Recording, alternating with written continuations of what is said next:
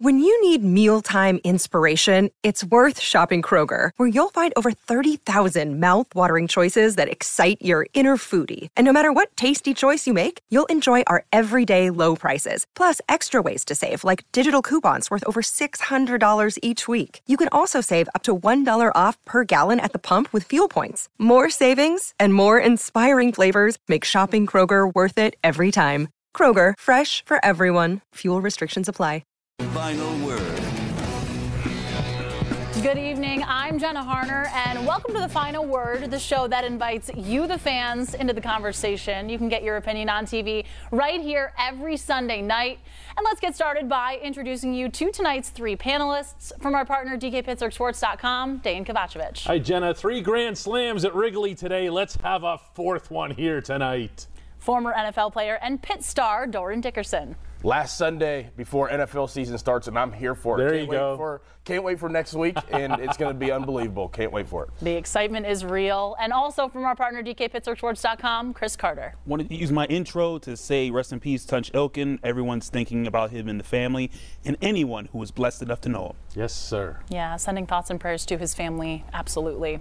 Well, some of the topics we will be talking about tonight. 5 words on your biggest area of concern for the Steelers headed into Week 1.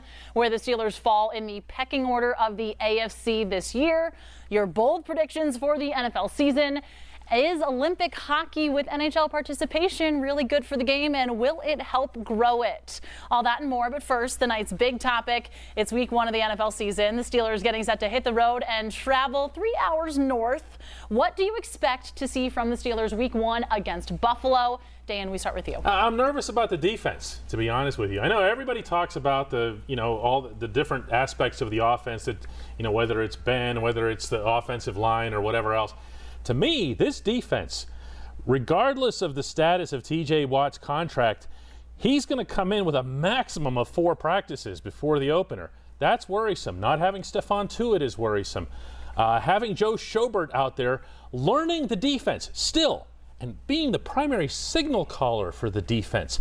And anyone remember that opener up in Foxborough a couple years ago, where the defense just had no idea what it was doing from a signal standpoint? That's all kind of worrisome to me. It just is. Doran? They need to get after Josh Allen. You got to make him uncomfortable in the pocket. Josh Allen is athletic. He's one of the better quarterbacks in the NFL. He has a long arm, can throw, obviously. You need to get after him, and you need to get after him all game. If you're Alex Highsmith, this has to be one of your best games of your early career. And on offense, I want to see Najee. I want to see Najee get out there and catch some passes out of the backfield, get his one-on-one matchups out of the backfield, and run downhill, and trust his eyes and trust his offensive line. Chris? You said it right there with Josh Allen. He's the ticket in this game. He's been just rising every year he's been in the NFL, finding ways to improve, sharpening his accuracy, and now he still has a stable of weapons, not just Stephon Diggs, but Gabriel Davis, a young receiver that I think a lot of people are going to get to know very shortly, and Emmanuel Sanders is on their roster too, along with Cole Beasley. This is going to test the secondary. I know, Dayon, you're talking about the linebackers. They're going to get tested over the middle, but those corners, we got to see how James Pierre fits in. They traded for this Witherspoon guy. Wouldn't you both agree that at least in the first half last year, the Steelers did get after Allen? They really did. Oh, absolutely. Absolutely. And Jenna can attest, we have friends in Buffalo that cover the team. They were like, what's going on in this first half? Our offense walked over everybody except the Steelers in the second half, Doran? They started throwing to Diggs. Exactly. They're your big-time guy. You got to trust your guys. Should be an exciting opener for sure. Well, a reminder to keep the comments coming. You can find us on Twitter at WPXI Final Word, on Facebook at The Final Word. And now it's time for 5 words. Give us 5 words on your biggest area of concern for the Steelers headed into Week 1. From Brian on Facebook, everything is a question mark. Oh, come on. On Twitter, at SportsPS4Gamer says the offensive line versus starters, a question a lot of people have. And at Harvard Player with confidence says none, they pull the upset. Dayan, your 5 words. Ooh. If you say none, then how can it be an upset, right? I mean, you just think everything is going to go great. For me, it's all on the line. And I know that's taking the lowest hanging fruit. But if those guys do their job and they let Ben run this Matt Canada offense and all this misdirection and all this movement and all these different weapons, Doran, you're right. It has to go through Najee. I really believe that. But once Najee hits a couple of those runs and you start spreading those guys out a little bit, that's when you start getting 18 and 19 and 11 involved. That's when it starts getting fun, but it starts up front. Doran, your 5 words? I'm on the same lines as Dan here. They must gel as one, and that's the offensive line unit. They have to play together. There's a lot of concern with this unit, but if they do get their protections down, if they do take care of their business and take care of their job, I do think that they could be a competent offensive line, opening up holes for Najee and protecting and keeping Ben clean. Chris, your 5 words? Offensive line gets tested early. It's what you guys are saying. This group, we haven't seen them before. And in Pittsburgh, you've been seeing the same offensive line practically for the past 5 or 6 years. But now it's a whole bunch of new guys. And here's the thing. They're getting tested right away. You get Ed Oliver up front. You get Jerry Hughes coming off the edge. Star Lotulelei is up in there. Tremaine Edmonds is going to be patrolling behind them. And oh, by the way, first-round draft pick Gregory Rousseau is coming off the bench, presumably. Like, this is going to be a tough front to face. But, hey, if this young group gets active and they have a solid game, that's going to set a really good tone for this season. I saw in training camp how Dan Moore Jr. early on got beat up by Melvin Ingram, beat up by Alex Highsmith, but as practice after practice, he got better. Let's see if the O-line can follow that. Yeah, Bills are so deep, too, on that front, and they're going to be able to rotate and bring guys in, and I think you're going to need to see the Steelers do likewise. Definitely offensive line question marks across the board, you guys and a lot of the fans alike. Well, don't go anywhere because we've got more Steelers talk coming up after the break. We're zooming out a little bit, looking at where you think the Steelers fall in the pecking order of the AFC this season. Ryan Harvey on Twitter, I'm thinking they can maybe get the 2nd seed if everyone stays healthy anyway. The panel debates next.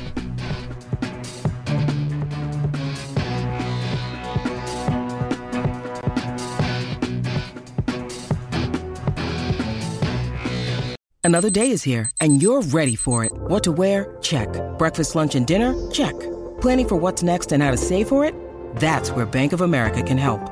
For your financial to-dos, Bank of America has experts ready to help get you closer to your goals. Get started at one of our local financial centers or 24/7 in our mobile banking app. Find a location near you at bankofamerica.com/talktous. What would you like the power to do? Mobile banking requires downloading the app and is only available for select devices. Message and data rates may apply. Bank of America N.A., member FDIC. This is The Final Word.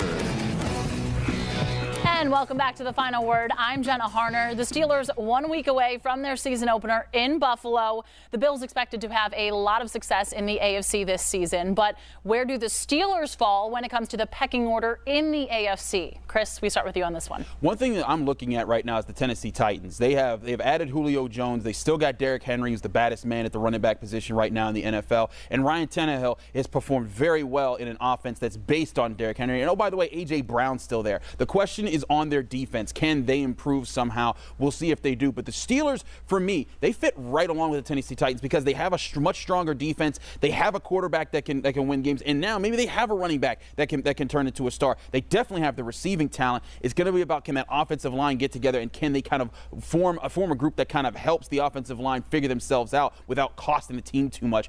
I have them right in that 3rd, 4th team in the AFC, but Chiefs, Bills, still my 1A, 1B of the conference. Yeah, I think a lot of people would agree with you on that one, at least with those top 2 teams. Striker Brig24 on Twitter, it all depends on keeping everyone healthy. If they do that, they have a shot at postseason play. Dan, your thoughts? Well, the Chiefs are up here, and I think all of the 2 and everything else that related to this discussion is kind of muddled, not even necessarily in a bad way. I think there's going to be some good teams in the AFC. Steelers are going to be one of them, but look, isn't everybody picking the Steelers to finish 3rd in their own division?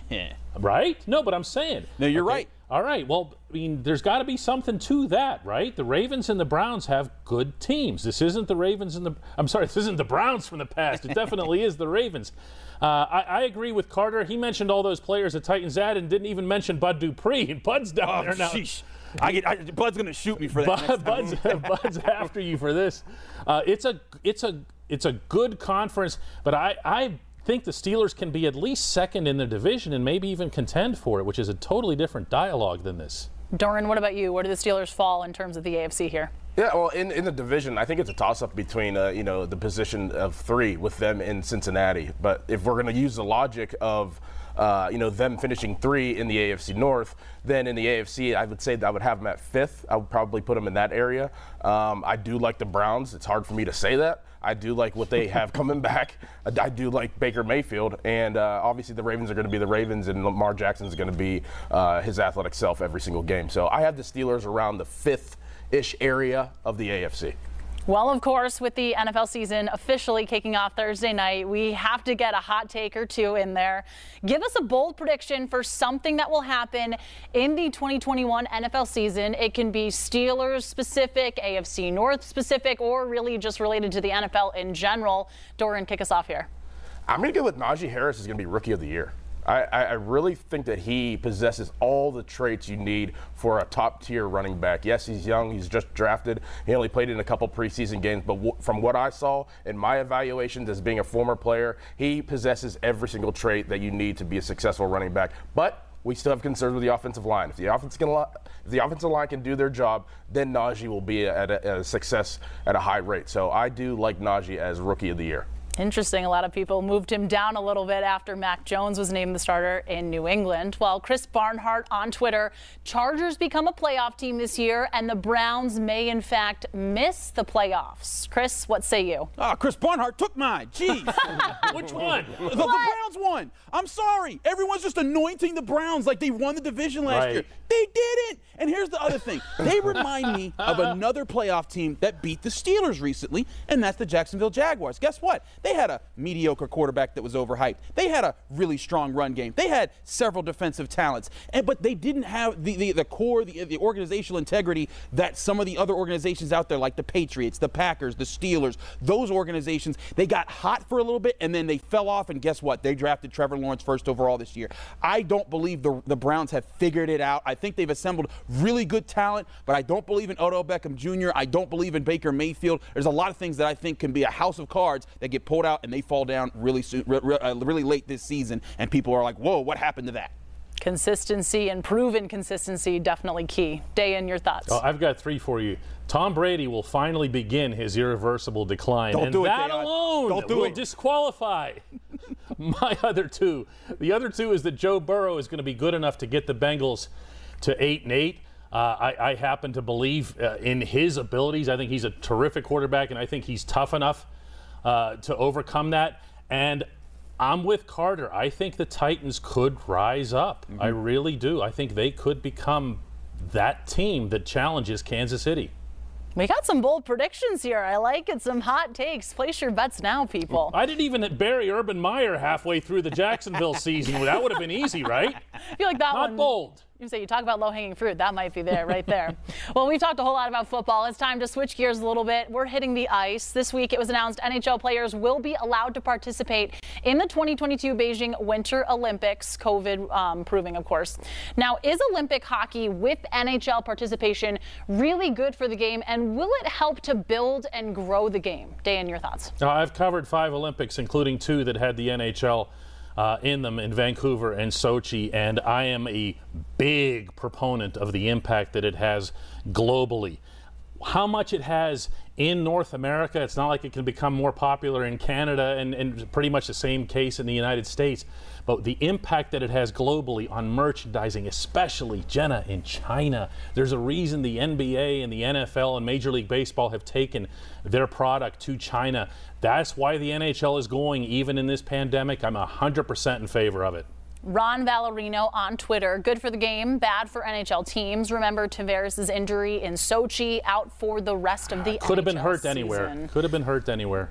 Doran, your thoughts? Oh, I think it's huge for the Olympics, and to have that star power and across the world, you're paying attention to guys like Sidney Crosby and Alex Ovechkin. If you're a young kid, it creates awareness for the game. It's huge to have those names a part of the Olympics and to create better competition. I don't want to go against just a lower level of competition. Mm-hmm. I want to go against the big dogs. I want to go against the stars. So having them a part of the Olympics is very, very big in my opinion. And you look at some of the projected rosters. My goodness, are they stacked, especially as much as I hate to admit it, Team Canada is just loaded with talent, as is Team USA, of course, Russia, and all of the other countries that, you know, produce these incredible talents. Don't leave the Finns out, Jenna. Don't leave the Finns out. How could I forget? Chris, your thoughts? Well, Dayon brought up a really good point. Tavares' injury could have happened anywhere. And here's the thing, is that a lot of people are complaining about this. Oh, what if my favorite player gets hurt in the Olympics? And then, okay, what if he got hurt in practice? It'd be the same injury, right? It's the same sort of thing.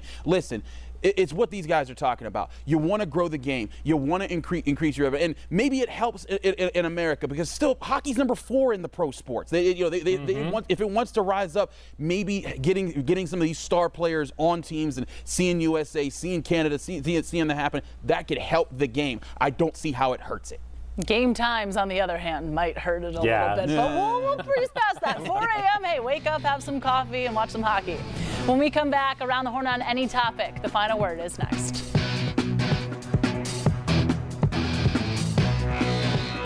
The Final Word.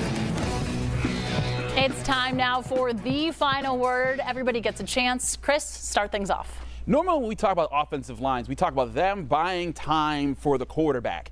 But this situation with the Steelers, they have to buy time for the offensive line. This is a young group that's going to take time to gel. And anyone that knows football knows that when a young offensive line's coming together, it's chemistry. It takes time to build that. It takes war stories of losing some battles, winning some battles, and saying, this is how we gel together. This is how we get our chemistry. This Steelers team is balanced enough with receiving talent, a quarterback, a running back, defensive front, guys in the secondary. They've got talent everywhere else. They can balance the team long enough for the offensive line to figure it out, a lot like how they did in 2008 when they won the Super Bowl.